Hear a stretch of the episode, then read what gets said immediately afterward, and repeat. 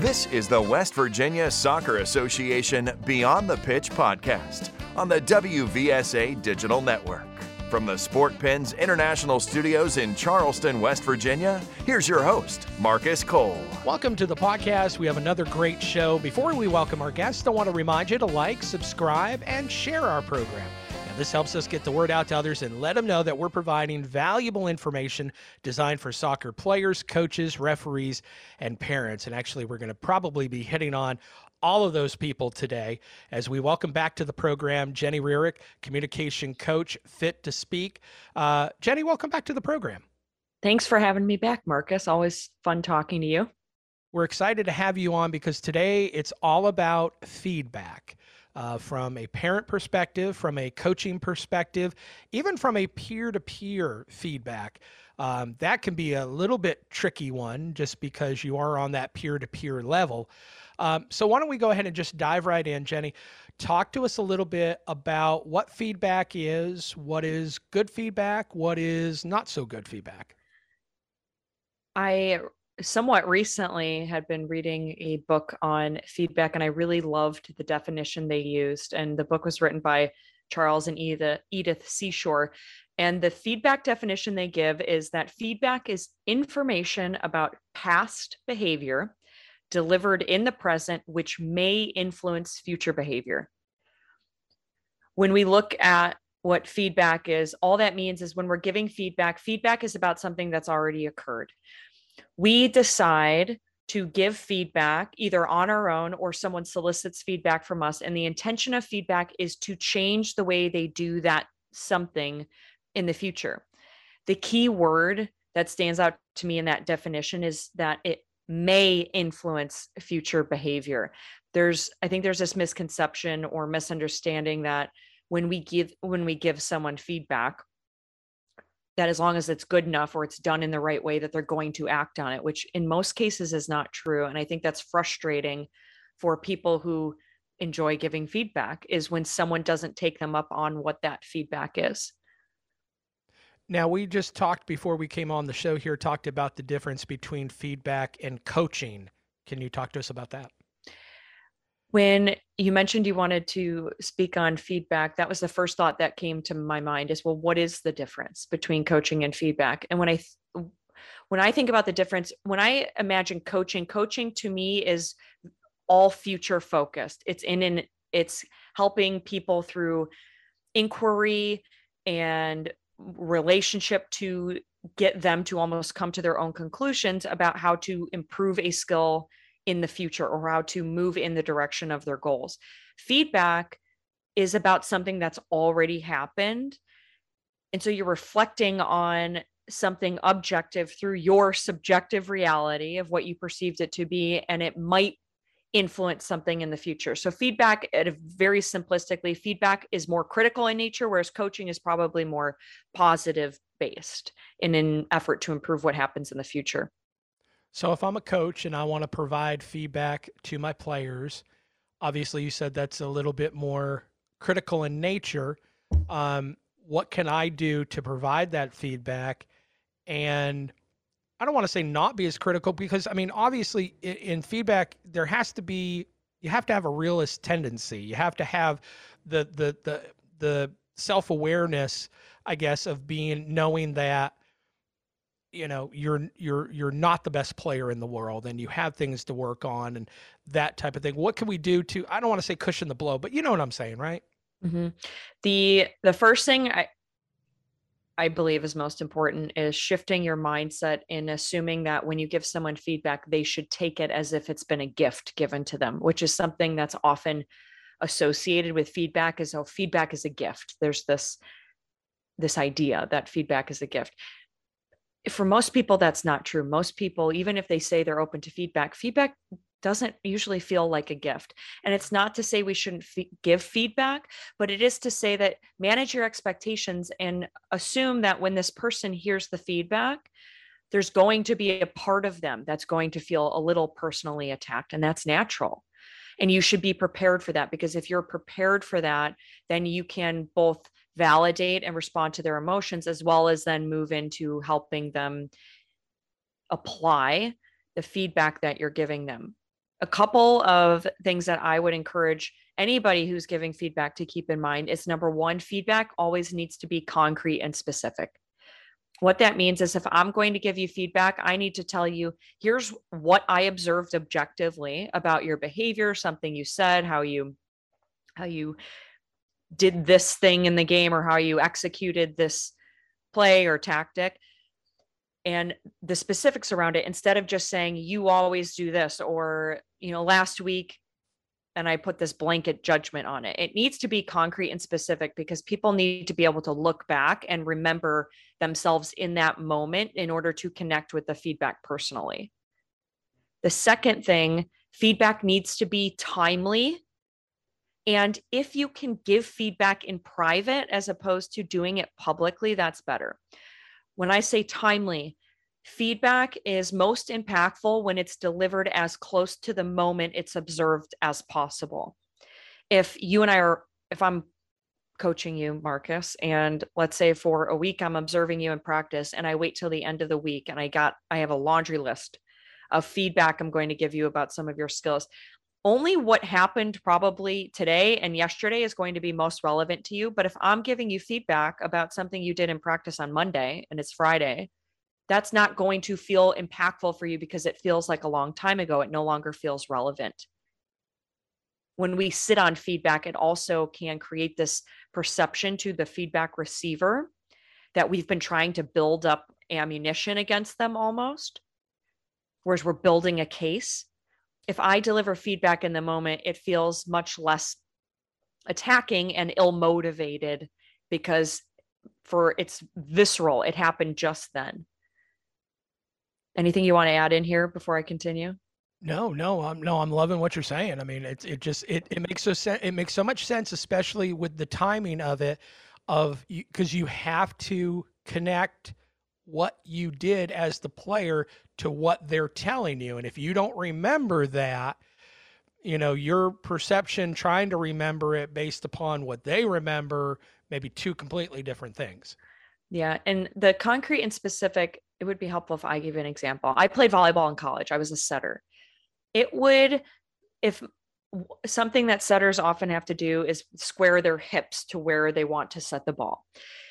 If a coach, my coach said to me, square your hips, square your hips, that's specific. But if they said, on that last play, your hips were not squared to the outside, they were squared to the back corner.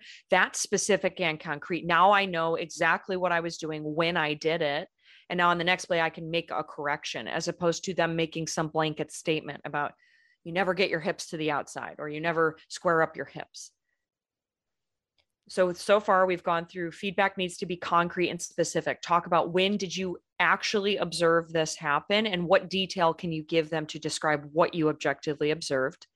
You want to give that feedback in a timely manner meaning as close to the event as possible. And if you can do it privately that's better. It's there's a saying praise publicly criticize privately. Nobody likes to be given critical feedback in front of people. Now there are times when you can't necessarily help this uh, if you're in a team environment and you're giving feedback in front of the group but you do want to be mindful of your giving you're criticizing someone in front of their peers and depending on that person's self-esteem that could cause more harm than good. Whereas if if it's crucial that you deliver it in the moment for whatever reason that might be fine but in most cases you can wait until you find a moment to do it privately with this person even if it means pulling them outside of the huddle and having a one-on-one conversation with them the third characteristic is your feedback should be observed and not inferred. Observed means I'm not putting my judgment on it. Let's imagine you were late to practice. And I, an observed piece of feedback would be Marcus, you were 10 minutes late to practice today. An inferred piece of feedback would be Marcus, uh, it's obvious you don't care about this team. And I've heard that. Yeah. And it's, we can't do that because all we're doing is we're putting our subjective judgment on someone's behavior, but we have no idea why or why or why not? They did a certain thing. It would be better for me to say marcus you were 10 minutes late to practice today. Talk talk me through why that happened. What's going on? What prevented you from getting here on time? Now i'm gathering information and i can begin to understand where the root of the the issue is and offer you feedback that may actually influence your behavior. Whereas if you come to the field and i say Marcus, you're 10 minutes late. Clearly you don't click, you don't care about this team. Now it becomes an argument about how much you care about this team, which is subjective, and neither of us is going to win that argument. And it totally goes away from why you were late. Exactly. You're not solving the problem. You're not solving the problem.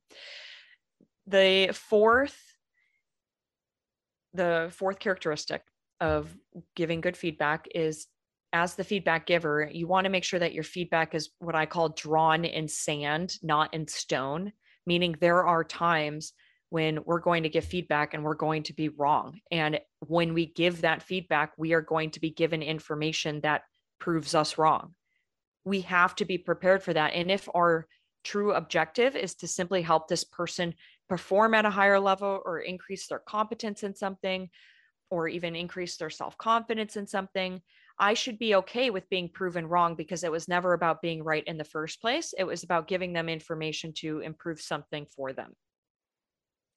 And and, and you know, and, and it's funny because um I think the one thing that maybe sometimes us coaches miss out on, and maybe some players miss that point too, is we're there to help, or we mm-hmm. should be there to help. This is not an opportunity for, you know, to have the last word or to be the authoritarian. Maybe you don't have that authoritarian position in your life somewhere, so this is where you can exert it on a bunch of ten year olds, um, type thing. But you know, we should be there to help and to to help these players, whatever their goals are. Right. Yeah, we should be connected to the outcome, not about being right. And then the the final consideration or characteristic of great feedback is when you give feedback, it's we need to remember that that feedback is our our perception of something that happened. We have to take ownership of our own feelings about what happened, our own experiences and our reactions, meaning my react my perception of your behavior is my perception of your behavior that doesn't make it right. When i give if i'm giving you feedback marcus i also am realizing that my perspective of this may be different than your perspective. And it's about me sharing my perspective hopefully creating an environment where you feel safe enough to share your perspective and then the two of us together understanding what what do we share in our realities and what can we take and do with that in order to improve something in the future for both you and I. Those are some great things to to remember. Um, I'm sure most of this applies to the parent side of providing feedback to their kids. My daughter has a saying. Um, she says, "You can't hurt my feelings. My dad was my coach." um, and you know, and she's right. I've always been very uh, open and honest with her, sometimes a little bit too much. Um, and our relationship has grown well over the years as she's gotten older. And as opposed to me giving her feedback, she now solicits it from me on her own, which I think makes it so much better. You know, I'll get a text after a match, you know, all right, be honest with me. How did I do? You know that type of thing which makes me feel good and feels makes me feel good about the relationship um, is it pretty much the same thing for a parent or is there a little bit different dynamic do you think what I tell people, I've done a few workshops on feedback with corporate professionals, and there's a lot of crossover, and we've been talking about that. Something I always say is if you want to know how to be successful giving feedback, think about a moment in your life when you received feedback that you actually acted on. What was true about that moment, about the timing that it was delivered in, about the way it was delivered, about who it came from that allowed you to act on it. And it when you really think about that, what you realize is that there are very few moments in your life where you've been given feedback and you've actually acted on it. What that tells me is giving unsolicited feedback generally isn't a bad idea And I say bad idea in that if your goal is to get someone to change their behavior and they're not soliciting that from you, you're just really falling on deaf ears. You're giving information to someone who does not have a vested interest in getting information. Now, that doesn't mean we can't give feedback. It just means you you want to create an environment where this person might be interested in soliciting your feedback if that's your kid, if that's an athlete that you coach. And you can pose questions. I could say, Marcus, I I loved being at your game today. There were a few things that I saw and I'm curious, would you like me to share my perspective of of how you played today? And if you say no, I'm going to honor that and not say anything, but I'm going to let you know that I observed something and I'm willing to share it with you if you're interested in hearing it. But I'm letting you decide because if you opt in to receiving that feedback, the chances of you actually acting on it are going to increase tremendously. And the great thing about that too is that you put that out there, they may not be ready to accept feedback at that moment, but they know that you have it. And then when they're ready, they can come to where, you know, they can approach you.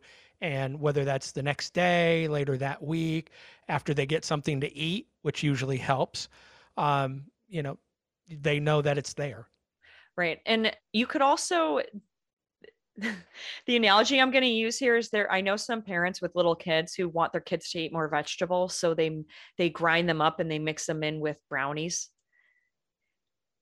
I think if we apply that same concept to feedback if let's say I watch you play I'm watching you play soccer and I'm a parent and I I have some feedback that I want to give you and I feel pretty confident in the feedback I want to give you as opposed to making it personal to you. Let's say I'm wanting you to try out some type of strategy, some new strategy when it comes to how you approach the ball. Instead of making it personal about you, what I might do is maybe I'll go on YouTube and find a video of some highly credible soccer player and say, Have you ever watched how this person approaches the ball? Have you thought about trying it out like this? What do you think would happen if you tried it like this? Now, I'm not telling, I'm not making any statement about the way you play. I'm simply opening your eyes to another approach, which is exactly where I wanted to get you in the first place. And now it doesn't feel personal to you. And I might pique your curiosity enough to say, huh, maybe I should try it like that. Maybe that would help me. That's a great. That's a great approach. I like that a lot. We're speaking to uh, Jenny Rearick, communication coach, fit to speak, as we kind of wrap things up here on the podcast. Talk to us a little bit about that peer-to-peer feedback. That can be such a tricky uh, thing to navigate because you want to be able to provide positive feedback to your teammate, but at the same time, you don't want to alienate them or upset the team chemistry, that type of thing. What advice would you give to those players that want to be able to help their other player, you know, and and and give them feedback? Mm-hmm. Then then first place you need to start is to take an inventory of your relationship with that person. I've heard it put as a relationship has pluses and minuses, meaning there are moments of praise and moments of criticism. Your for people to be open to considering criticism or receiving feedback, it needs to have been equally balanced with praise. If you and I are pra- if you and I are at a practice, Marcus, we're teammates, and the entire hour I'm just constantly giving you critical feedback about what I'm observing about your style, and I'm not balancing that with some amount of praise, you're going to just at some point start ignoring me because or feeling defensive because everything that's coming out of my mouth is negative. Whereas if I spent as much time looking for things that you're doing well as I spent looking for things that you're doing wrong, and I vocalized both of those within with equal amount of detail. When I do give you the critical feedback, because you've already also heard me praising you, you will be more open to receiving it because you know I'm I'm not only one-sided. What what we know is when we give people critical feedback, we're really good at being specific about what we didn't like or what we think they could do better. But when we give praise, typically our praise is much more generic. It's just, hey, great job. That was a great play. Whereas it would be better for me to give you more detailed praise to match how detailed I'm going to get with my critical feedback. So I might say, the way you approach that ball so aggressively and I'm, I'm not familiar enough with soccer to keep going with this, but the way you approached that ball was so aggressive and you you had that plant foot that was amazing. I I haven't seen you approach the ball like that in a long time. Great job. That is so much more effective than me saying great great play there, Marcus. Gives it so a little I bit more credibility. Yeah, exactly. So I would say net net from a peer standpoint, you have to make sure your relationship is balanced. Don't only look for things to criticize someone about and vocalize those. Give them an equal amount of specific praise as well. And the more you can get balance between those two things, they will be open and probably less defensive anytime you do offer them critical feedback. Excellent stuff. Jenny is a wonderful follow on social media. A lot of stuff that she's been putting out lately has been uh, uh, really good and just very thought provoking too. Um, Jenny, where can they find you and uh, your website and stuff? Yes, thanks, Marcus. I appreciate that. My website is www.fit-2, that's T-O hyphen speak.com. And then on, I post on Twitter and Instagram, both of those handles are on the website. So the website's the best place to reach me. Excellent. And like I said, she's a great follow. We uh, repost a lot of the stuff that uh, Jenny puts out there and uh, just, just so much, so much information on just things that you don't normally think about when you communicate because I think we take communication for granted nowadays and, and we just don't think about sometimes the words that we use and the approaches that we take and um, we just don't think about it enough and and just a little bit more careful thought. I mean i'm not saying we got to watch every single word that we say but just a little bit more careful thought. And and you brought up a great word mindfulness. Mm. if we were just a little bit more mindful of the things that we say we probably would be better communicators yeah, the I always tell people before you speak, the best question you can ask yourself is how might this person feel when I say this? And most often you'll find that you're just going to keep your mouth shut. It, you know, you're exactly right on that. I've done that so many times and I'll I'll start drafting an email and then I look at it, I read it afterwards and I go delete. Yes. It's like, what was the point of that email going to that person? What was I going to accomplish other than just venting about them to them? Right. You know, probably the wrong person I need to vent to about yes. them is to them. But Jenny Rearick, communication coach, fit to speak. Thank you so much for coming back on the program. We really appreciate it. Oh, you're welcome. It was a pleasure, Marcus. Thanks for having me. And thank you for listening to the show. Remember, make sure you like, subscribe, and share our program, and we'll see you next time. Thank you for listening to the West Virginia Soccer Association Beyond the Pitch podcast. You can catch a brand new episode every Thursday morning here on the WVSA Digital Network or find us on our social media platforms at WV Soccer. Copyright 2022, all rights reserved.